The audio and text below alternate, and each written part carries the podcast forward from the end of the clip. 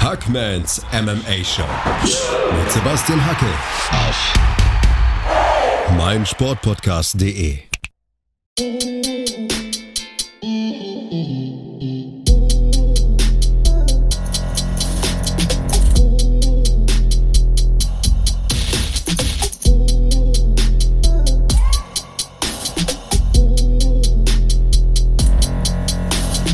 Hallo da draußen und herzlich willkommen zu einer neuen Ausgabe von Hackmans M M A Show auf meinSportpodcast.de.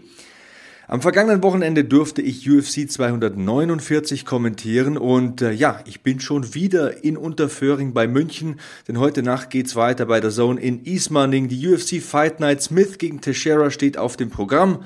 Heute Morgen habe ich noch Wrestling vertont und jetzt bereite ich mich auf diese Fight Night vor. Und äh, ich will natürlich, dass ihr dabei seid. Und ich weiß, in der Nacht von Mittwoch auf Donnerstag um drei Uhr, vor allem wenn man dann am anderen Tag früh raus muss, das ist so ein Ding, das überlegt man sich, ob man da wach bleibt. Aber ich möchte euch ein paar gute Gründe geben, warum ihr wach bleiben solltet, warum ihr meiner Stimme lauschen solltet, warum ihr die Kämpfe schauen solltet. Da gibt's nämlich einige Gründe. Und der Hauptgrund ist die Geschichte von Anthony Lionheart Smith. Das ist der perfekte Beiname für diesen Mann, denn er hat tatsächlich das Herz eines Löwen. Er ist schon ewig im Geschäft, konnte allerdings zweitausenddreizehn seine erste Chance in der U F C nicht nutzen, verlor da den Kampf, der ihm angeboten wurde. Trotzdem gab er nie auf, legte dann anschließend eine Serie von sieben Siegen in Folge hin und kam drei Jahre später zurück in die U F C.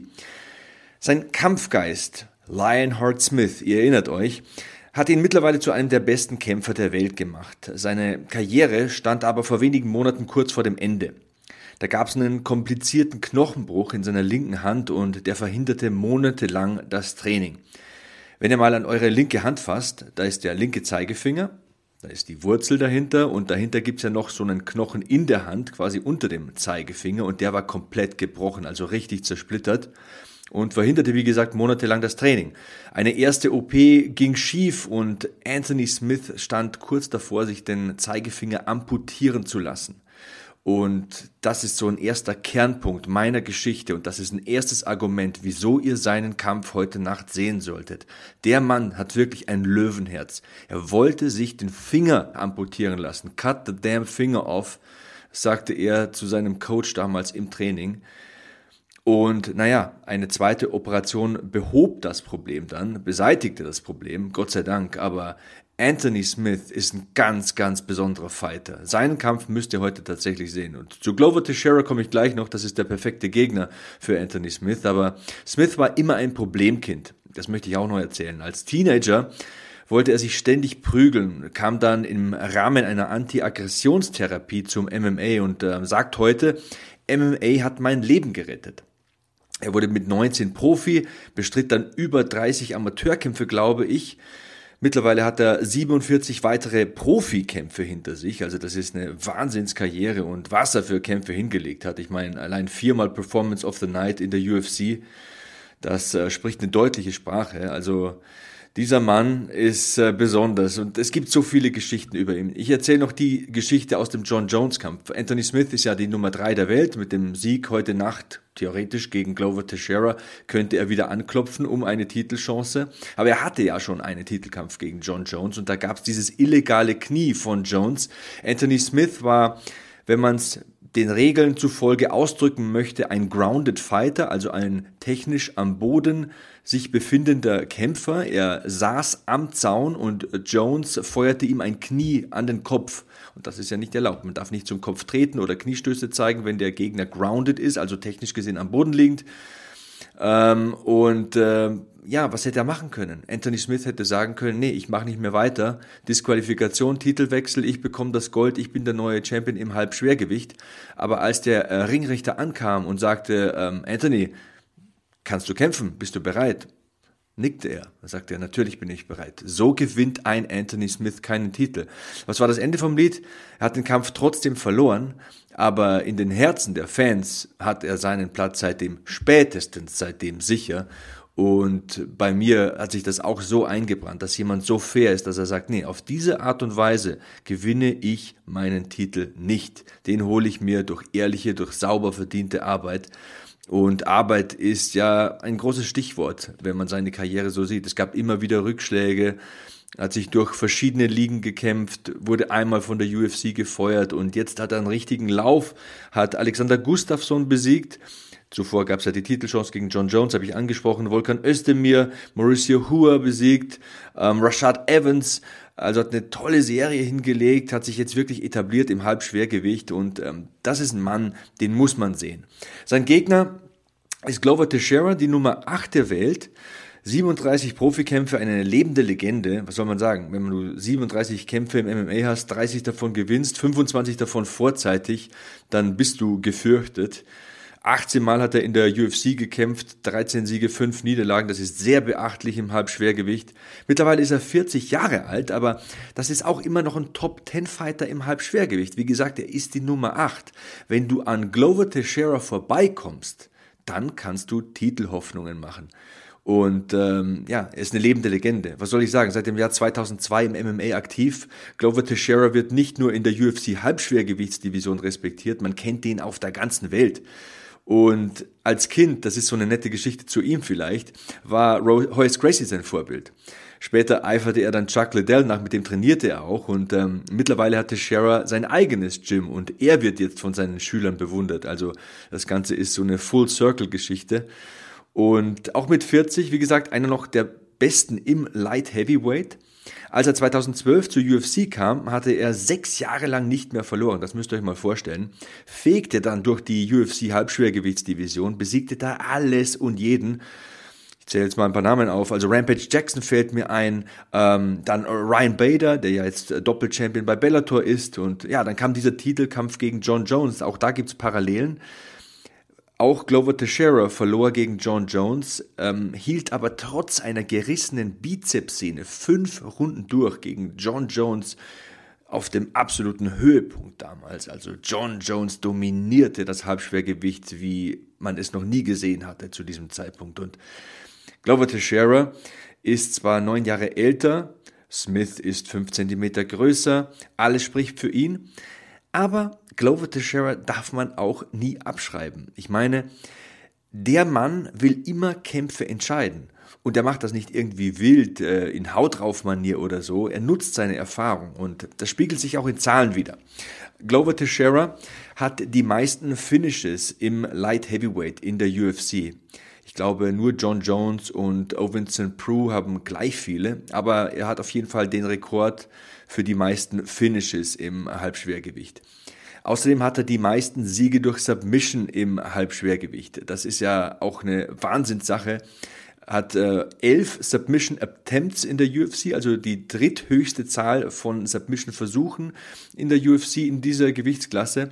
Und in seinem vergangenen Kampf gegen Ion Cutelaba hat er auch eine Qualität bewiesen, die er immer noch hat, auch im hohen Alter noch. Er kann immer und jederzeit in Kämpfen zurückkommen. Da gab es diese Wahnsinnssituation für ihn. Die erste Runde hatte er komplett verloren. Also sein Gegner hatte, glaube ich, mehr als viermal so oft getroffen wie Glover Teixeira. Und trotzdem kommt er mit seiner Erfahrung in Runde zwei zurück, bringt den Gegner zu Boden, klatscht den Rear Naked Choke drauf und gewinnt das Ding in Runde zwei. Und diese ähm, Strike Differential, also dieser Unterschied an Schlägen, ich glaube, es war minus vierundvierzig, war die höchste in der Halbschwergewichtsgeschichte, bei der es ein Kämpfer dann doch am Ende noch geschafft hat, diesen Kampf zu drehen. Also Glover Teixeira gibt nie auf, großer Erfahrungsschatz, ausgezeichneter Boxer, Brazilian Jiu-Jitsu Black Belt, da gibt es kaum Löcher in seinem Game und auch wenn er vielleicht nicht mehr so schnell ist wie früher.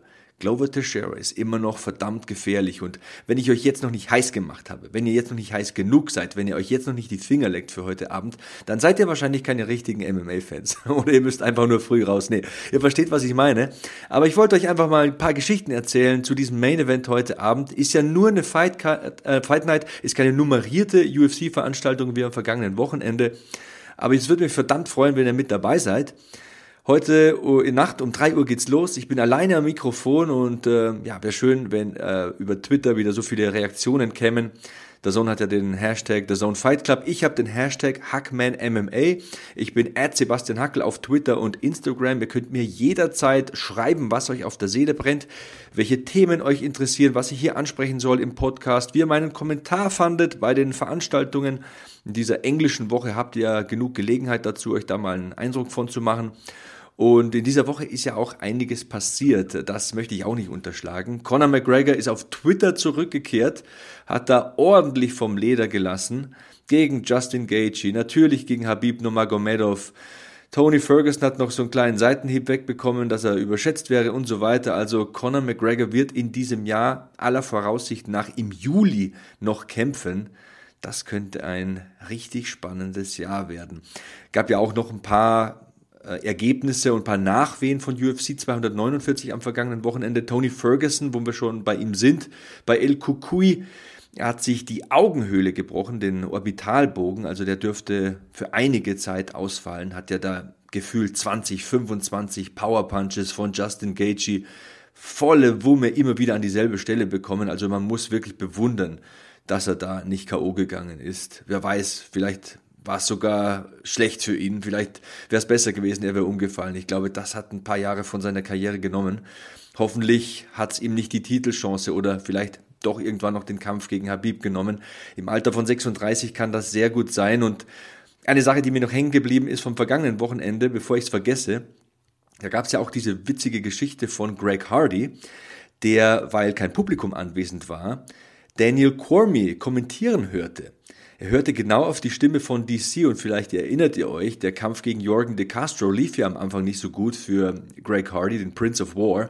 Er hat da ein paar Outside-Leg-Kicks ans linke Bein bekommen. Das war dann schon ganz dick geschwollen und äh, die Explosivität schien zu weichen. Aber dann hörte er Daniel Cormier kommentieren und der gab ihm quasi die richtige Taktik mit auf den Weg. Er solle die Leg-Kicks verhindern, er soll sie checken und da hat der Prince of War gut aufgepasst und hat den Kampf dann doch noch zu seinen Gunsten gedreht. Also diese Kämpfe ohne Publikum, die haben irgendwie was. Ich finde, M M A funktioniert allgemein sehr gut ohne Publikum. Mich fasziniert diese momentane Situation ein bisschen. Ich versuche auch das Beste draus zu machen. Bin schon wieder heiß wie Frittenfett auf die heutige Nacht, auf die heutige Fight Night. Und ich werde ganz genau hinhören, was da die Ecken so brüllen. Man merkt auch, wenn ein Kämpfer schwer atmet, das ist jetzt alles viel besser hörbar. Also eine ganz eigenartige Situation und das meine ich nur positiv, mal U F C ohne Publikum zu verfolgen. Ja, ich hoffe, ich habe euch jetzt ein bisschen das ähm, Wasser im Mund zusammenlaufen lassen, den Mund wässrig gemacht für heute Nacht. Wie gesagt, U F C Fight Night, Smith gegen Teixeira, live ab drei Uhr auf der Zone. Ich bin am Mikro zu hören.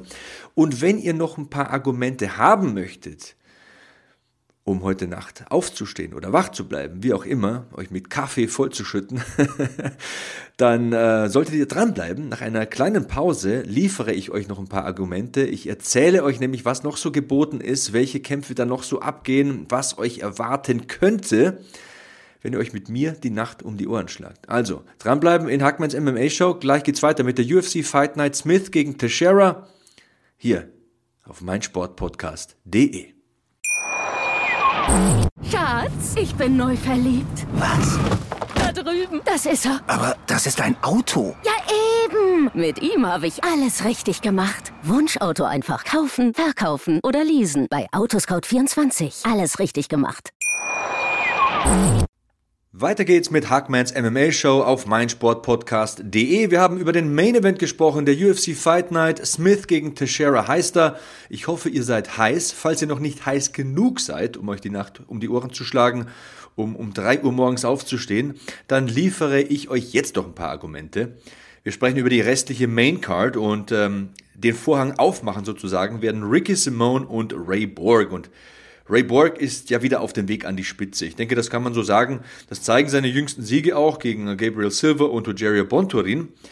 Und heute Nacht ähm, steigt er also gegen diesen aufstrebenden Star Ricky Simon ins Oktagon. Und Borg weiß natürlich ganz genau, dass so ein Sieg gegen so einen jungen Aufsteiger ein deutliches Statement in die richtige Richtung wäre. Und ähm, ja, wer ist eigentlich Ray Borg? Ähm, ich bin ja gut im Geschichten erzählen und deswegen eine Geschichte zu ihm. Der wollte eigentlich Ringer werden, doch seine Highschool hatte kein Team und ja, dann hat er sich eben zum M M A-Training angemeldet. War nicht die schlechteste Entscheidung, glaube ich, die er getroffen hat in seinem Leben Und der Mann ist sechsundzwanzig Jahre jung, kämpft aber bereits zum zwölften Mal in der U F C und konnte dabei acht Kämpfe für sich entscheiden. Also das ist sehr, sehr ordentlich. Unter anderem, wie gesagt, die letzten beiden gegen Rogerio Bontorin und äh, Gabriel Silva. Und ein großes Problem waren für ihn immer die Weightcuts. Also das Gewichtslimit, hm, das zu schaffen, war nicht immer so sein Ding. Ich glaube, vier verpasste Weightcuts stehen bisher zu Buche für ihn. Dieses Mal lief es ordentlich. Dieses Mal kämpfte er auch im Bantamgewicht. Also seine angestammte Gewichtsdivision ist das Fliegengewicht. Und diesmal war er als Erster auf der Waage tatsächlich, hat die hundertfünfunddreißig Pfund erbracht. Das stimmt doch schon mal positiv. Und äh, somit könnte sein Aufwärtstrend weitergehen, wenn er denn gewinnt gegen Ricky Simon. Der steht eben auf der anderen Seite des Oktagons. Ein Bantamgewichter, der von Anfang an für Furore gesorgt hat in der U F C. Wenn wir mal auf Zahlen und Fakten schauen, bringt er auch wirklich Vorteile mit in diesen Kampf, ist fünf Zentimeter größer und hat fünfzehn Zentimeter mehr Reichweite. Also wir sprechen hier vom Bantamgewicht bis einundsechzig Komma drei Kilogramm. Das ist ganz ordentlich für so eine kleine Gewichtsklasse. Also da muss Ray Borg ein Mittel gegen finden. Und ja, ein paar Worte noch zu Ricky Simon. Äh, seit sieben Jahren ist er im M M A aktiv. War sehr erfolgreich als Amateur. Kommt ja auch, diese, auch, auch aus dieser Washingtoner M M A-Szene. War da, wie gesagt, ganz erfolgreich, konnte ganze fünf Titel gewinnen und seine Base, seine Basis ist sicher das Ringen. Er ist ein sehr kräftiger, athletischer Wrestler, war aber auch als Amateurboxer und Amateur-Kickboxer aktiv. Und das ist so ein Typ wie Justin Gaethje, der kann sehr gut ringen, man sieht es aber nie, weil sich der im Stand ziemlich wohl fühlt, hat auch ganz gute Power, musste aber auch schon K O-Niederlagen bzw. eine K O-Niederlage schmecken und einstecken gegen Uriah Faber nämlich. Das war im Juli des vergangenen Jahres, da ging er K O und auch der nächste Kampf gegen Rob Font ging verloren.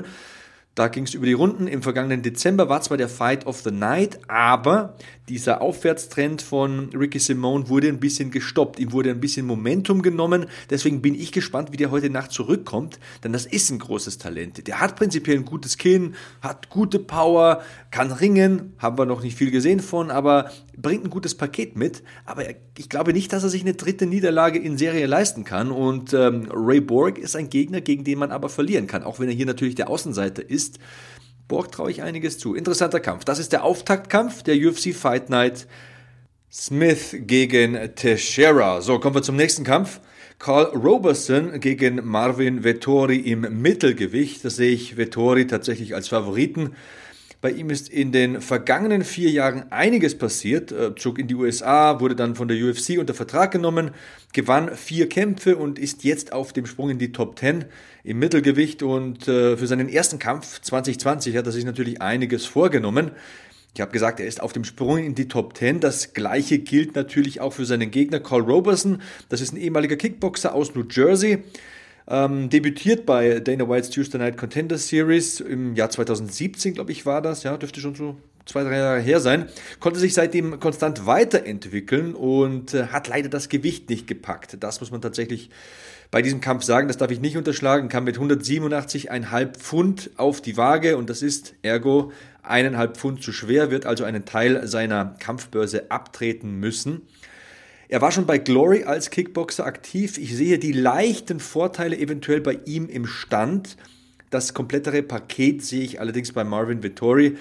Es ist ein Duell zweier Rechtsausleger. Vettori ist ein kräftiger Kerl, hat ein gutes Kinn, er kann boxen, trainiert mittlerweile auch mit Rafael Cordero bei Kings M M A, hat auch viel gerungen mit Mark, mit Mark Munoz, hat sein B J J stetig verbessert, ein harter Arbeiter. Das sind zwei talentierte Kämpfer gegeneinander und ich sehe tatsächlich Marvin Vettori hier in der leichten Favoritenrolle. Soll aber nicht heißen, dass Carl Baby K. Roberson ihn nicht ausnocken könnte mit seinem Kickboxen. Vielleicht noch eine kleine Geschichte, weil es mir gerade einfällt, zu ihm. Der wäre als Jugendlicher um ein Haar auf die schiefe Bahn geraten.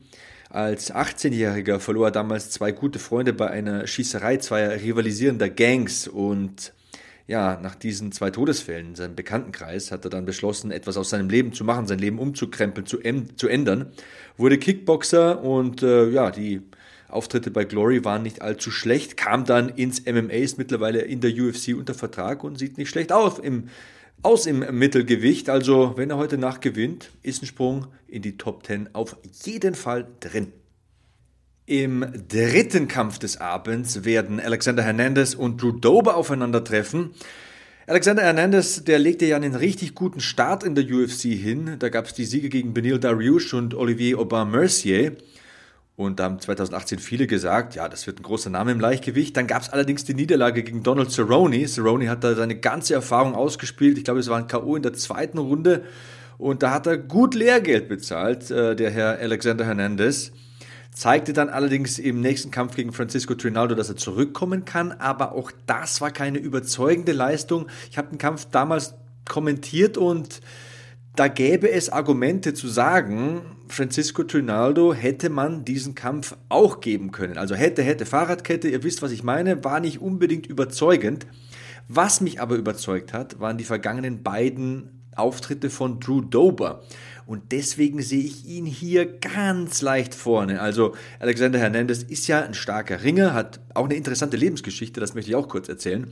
Auf dem College war ein außergewöhnlich guter Ringer, aber er hatte dann mehrere Knieverletzungen, konzentrierte sich also auf die akademische Laufbahn und hat dann einen Abschluss gemacht, ich glaube Finanzwissenschaften, hat dann auch als Immobilienmakler gearbeitet. Aber es hat ihn dann doch gewurmt und er wurde wieder gesund, das Knie hielt und stieg schon langsam wieder ins Training ein und dann, ja, was hat er gemacht? Setzte alles auf eine Karte, kündigte seinen Job, legte all seine Energie ins M M A-Training und ist mittlerweile ein willensstarker Kämpfer, ein ganz bekannter Name in der Leichtgewichtsdivision. Also ich will ihn hier nicht abschreiben, aber wenn ich mir die letzten beiden Auftritte ansehe von Drew Dober, man, der ist ja auch erst einunddreißig, hat eine Profibilanz von zweiundzwanzig Siegen und neun Niederlagen, einem No-Contest, also hat schon viel gesehen, dieser Rechtsausleger, dann würde ich fast sagen, ich würde Drew Dober einen Knockout zutrauen. Hat ja jetzt äh, gegen Nasrat Haqparast und Marco Polo Reyes insgesamt nur zwei Minuten und siebzehn Sekunden gebraucht, um beide Kämpfe zu gewinnen. Und viele deutsche Fans kennen ihn sicher auch noch aus dem Auftritt gegen Nick Hein. Damals war er aber ein anderer Kämpfer. Klar, der hatte immer schon starkes Muay Thai, exzellentes Striking, tolle Beinarbeit, aber er ist für mich noch ein bisschen explosiver geworden, ist kompletter geworden, was das Grappling betrifft. Es kann sein, ja, ich lehne mich jetzt mal aus dem Fenster, also ich sehe Drew Dober hier tatsächlich knapp vorne, was aber nicht heißen soll, dass Alexander Hernandez mit seinem Willen, mit seinem Kampfgeist hier diesen Kampf dominiert und vielleicht über die Runden, ja, für sich entscheidet. Last but not least kommen wir noch zum Co-Main-Event, eine richtige Heavyweight-Schlacht. Big Ben Rothwell, eins Komma dreiundneunzig groß, hundertzwanzig Kilo schwer, steigt wieder ins Oktagon gegen Ovince Sankt Preux, der sein Heavyweight-Debüt feiern wird. Also mal sehen, wie das läuft. Ein paar Worte vielleicht zu O S P. War ja jahrelang so eine Konstante, so ein Eckpfeiler der U F C-Halbschwergewichtsdivision. Ist ein ehemaliger Footballspieler, aber naja, wie soll man sagen? Andreas Kranjotakis hat das nett ausgedrückt äh, letzte Woche. Besondere Zeiten erfordern besondere Maßnahmen und so feiert er also heute Nacht sein Schwergewichtsdebüt. Ist ein Spezialist für Aufgabegriffe, ein Submission-Virtuose, würde ich mal sagen. Ähm, allein vier Siege konnte er mit dem sogenannten Von-Flu-Choke erzielen. Also diese Technik wird ja mittlerweile von vielen Experten als Von-Preux-Choke bezeichnet. Finde ich sehr, sehr witzig. In Anlehnung an Ovince Sankt Preux, der ja heute Nacht zum einundzwanzigsten Mal in der U F C kämpft, zum ersten Mal im Schwergewicht. Sagt er von sich selbst, ich bin noch lange nicht am Ende. zwanzig Kämpfe in der Halbschwergewichtsdivision der U F C sind ihm jetzt genug. Jetzt will er es eine Etage höher probieren. Ich sehe ihn als Außenseiter, ehrlich gesagt, den Rechtsausleger gegen Big Ben Rothwell, weil Ben Rothwell ist halt so ein richtiger Heavyweight. Also das ist so ein Typ, der muss abnehmen, um das Heavyweight-Limit von hundertzwanzig Kilo zu erreichen. Hat jetzt nicht die beste U F C-Bilanz, also sieben zu sechs, aber das ist ein erfahrener Mann, ein tougher Mann und ein massiver Mann. Also O S P wird sich sehr, sehr schwer tun, den durchs Oktagon zu manövrieren. Ben Rothwell bewegt sich unorthodox, aber er bewegt sich sehr gut und klar, er hat ja diese Dopingsperre ausgesessen, dann gab es zwei ja, nicht überzeugende Auftritte gegen Blagoj Ivanov und Andrei Arlovski, beide Male über die Runden verloren, aber im letzten Kampf gegen Stefan Struve hat man gesehen, Rothwell hat eine ordentliche Power und er ist so erfahren, dass er sich nicht aus der Ruhe bringen lässt, kann auch durch Aufgabegriffe, also Kämpfe entscheiden. Und ich habe hier einen Zettel irgendwo rumliegen, da habe ich mir aufgeschrieben, Moment mal, hier ist er. Er ist bereits gegen sechs ehemalige U F C-Schwergewichts-Champions angetreten. Das war eine Statistik, die wollte ich euch unbedingt nicht vorenthalten. Also hat gegen Junior Dos Santos gekämpft, gegen Josh Barnett, Cain Velasquez, Andrei Arlovski habe ich hier noch auf dem Zettel, Tim Sylvia, Hiko Rodriguez. Also im Heavyweight ist das ein gestandener Mann, der gute Ben Rothwell, und er will die Heavyweight-Premiere von Ovince Sankt Preux vermasseln. Tendenziell würde ich sagen, er schafft das. Also das ist so mein letzter Tipp für den heutigen Abend. Und bevor ich mich jetzt noch ein bisschen hinlege, danke ich euch auf jeden Fall mal fürs Zuhören wieder, für die tollen Rezensionen. Ich glaube, achtzehn fünf-Sterne-Rezensionen gibt es jetzt auf iTunes. Bitte macht so weiter, dann kann ich bessere Gäste akquirieren, dann schieße ich ein bisschen nach oben in den Rankings. Die Downloadzahlen steigen, das freut mich persönlich auch sehr. Und äh, ja, wenn ihr Fragen habt, wenn ihr Themenvorschläge habt, ihr wisst, wo ihr mich findet, at Sebastian Hackel auf Twitter und Instagram, Hashtag HackmanMMA.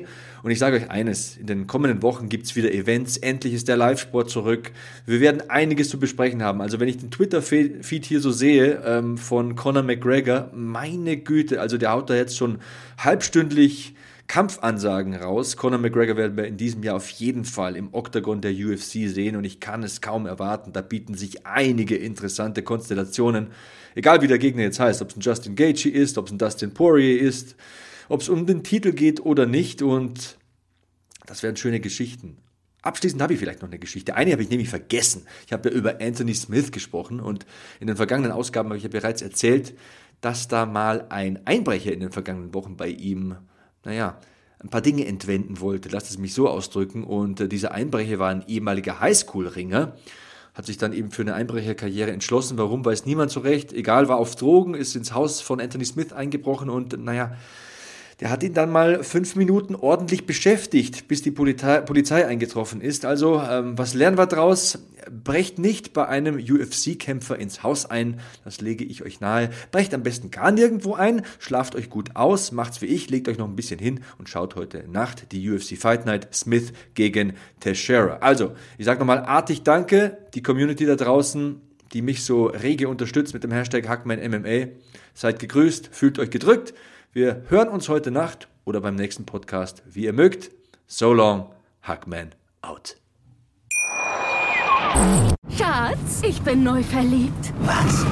Da drüben. Das ist er. Aber das ist ein Auto. Ja eben, mit ihm habe ich alles richtig gemacht. Wunschauto einfach kaufen, verkaufen oder leasen. Bei Autoscout vierundzwanzig. Alles richtig gemacht. Hackmans M M A Show mit Sebastian Hackel auf mein Sport Podcast Punkt de. Schatz, ich bin neu verliebt. Was? Da drüben. Das ist er. Aber das ist ein Auto. Ja eben, mit ihm habe ich alles richtig gemacht. Wunschauto einfach kaufen, verkaufen oder leasen. Bei Autoscout vierundzwanzig. Alles richtig gemacht.